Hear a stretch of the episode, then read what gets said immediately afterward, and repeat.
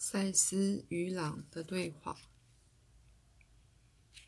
照同学们所说的，赛斯正要结束这堂课时，一位我将称为朗的学生插嘴问了一个问题。有人假装哎了一声。大家都知道，朗常常缠在他自己的问题中。他也自认相当聪明，把自己看得很认真。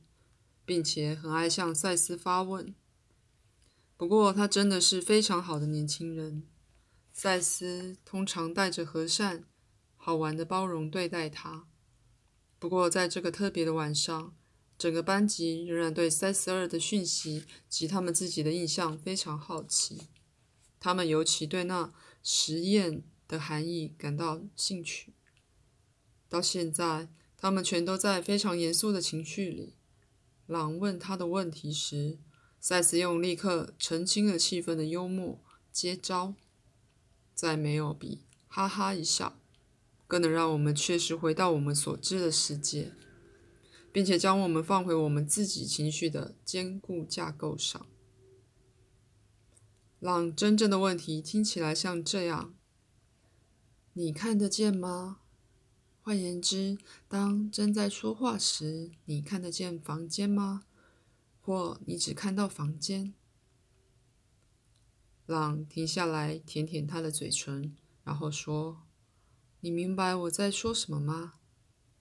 赛斯说：“我在说话时，我让自己专注于你们认为是这个房间的时空的微小部分。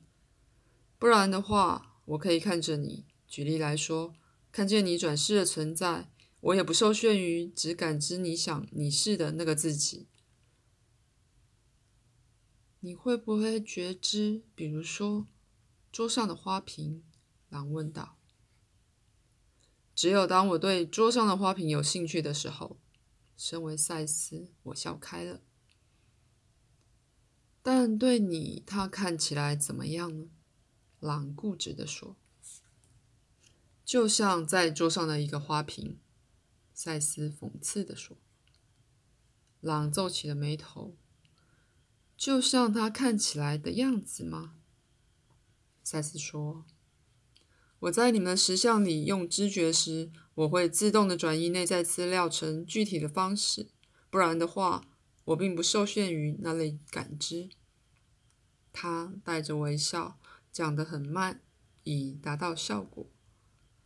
我并不需要感知那物体为一个花瓶，但我能感知它为一个花瓶。你们必须感知它为一个花瓶。现在我要道晚安了。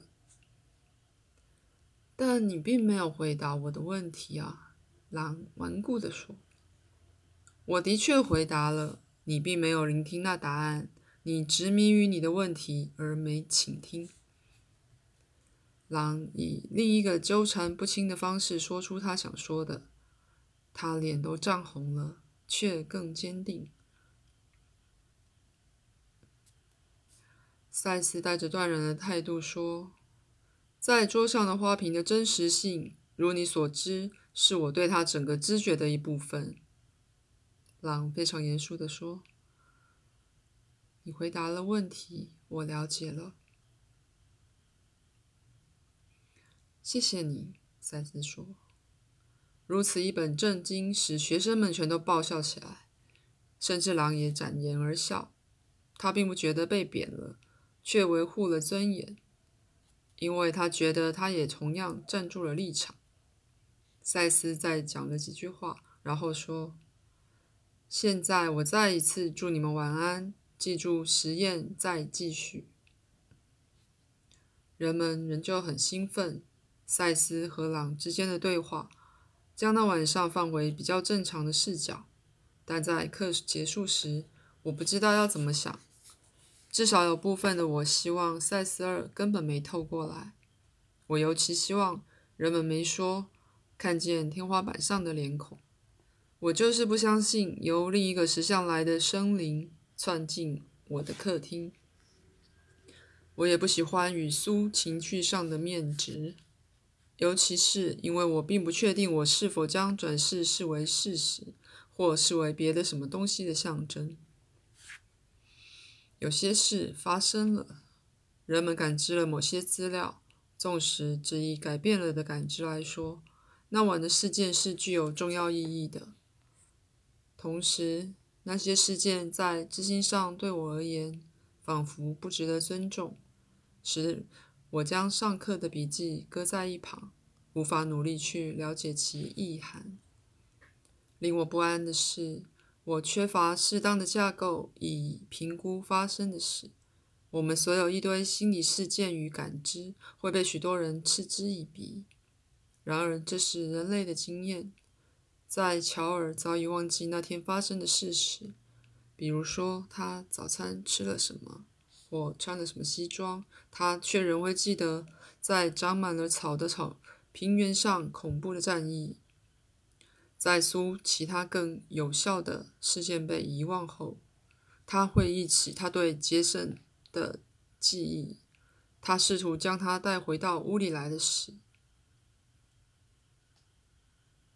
为何害怕自己的经验？我们为何该害怕自己的经验？因为他在世人的眼光里似乎很奇怪。或者因为我们害怕它可能真的很奇怪，为什么我们如此担忧知性上的可敬与否？如果这暗示了感知的局限，或我们必须缩减我们自己的经验以符合先人之见？我想，我们许多人那样反应，是因为从孩提时，我们就常常被警告别去信任我们的想象或直觉，并且经常对我们的感知。比照明确的事实世界来判断，这个事实世界在我们面前被设定为实相的唯一判断标准。无论如何，谎言是不真实的事，所说的并没有发生在事实世界，所以几乎借由暗示，在我们看到别人看不见的东西时，几乎有个道德的含义与之相连，一定是有人在说谎。如果我们可以说这里面有暗示的作用，那么我们至少有一半是安全的，因为意味着我们在说谎，却非故意的。我们以为看见了我们看见的东西，但我们弄错了。当然是暗示在运作啊，但没有人真的确定暗示是什么东西。此外，一般而言。由暗示直接引起的感知，也许仍与其他的一样有效。我们对物质世界的感知本身，就是由我们感官给予我们暗示所引起的。即使只是意识的些微改变，也会使我们以不同的方式去经验世界。一方面我知道这个，另一方面我仍试图将我的经验关联到一个还太小而无法把它们含刮在一起的架构上。在我脑子里，我一直反复思索那个事件，在苏和我的另一个人格之间的感情力量与交流是确定的。苏和我是否无意识的演出需要被释放的对彼此的内在感受，就只是那样吗？只是一个戏剧化的接触，而我俩在意识上都不觉察那所涉及的内在机制吗？如果是这样，那插曲显然具治疗和创造性。为什么那还不够呢？当然，因为它意味着另外的什么事。所有这些是真还是假？乔尔真的重活过前世经验的一部分，还是没有？天花板上真的有面孔，还是没有？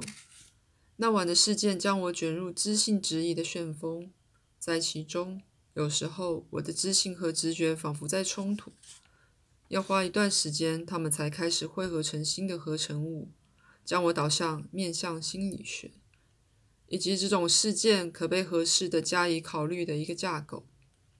这架构大到足以涵盖我们所有经验的意义。当我的知性和直觉一同作用时，他们引导我去发现事件的内在秩序，并且引介我到替代的实相。每个实相都有它自己的法则，因此，在某个系统里的事实，可能在另一个系统里显得相当不合理。那时我并不知道这一点，我只知道我会坚持给自己心灵与直觉的自由，同时用我的知性去评断其结果。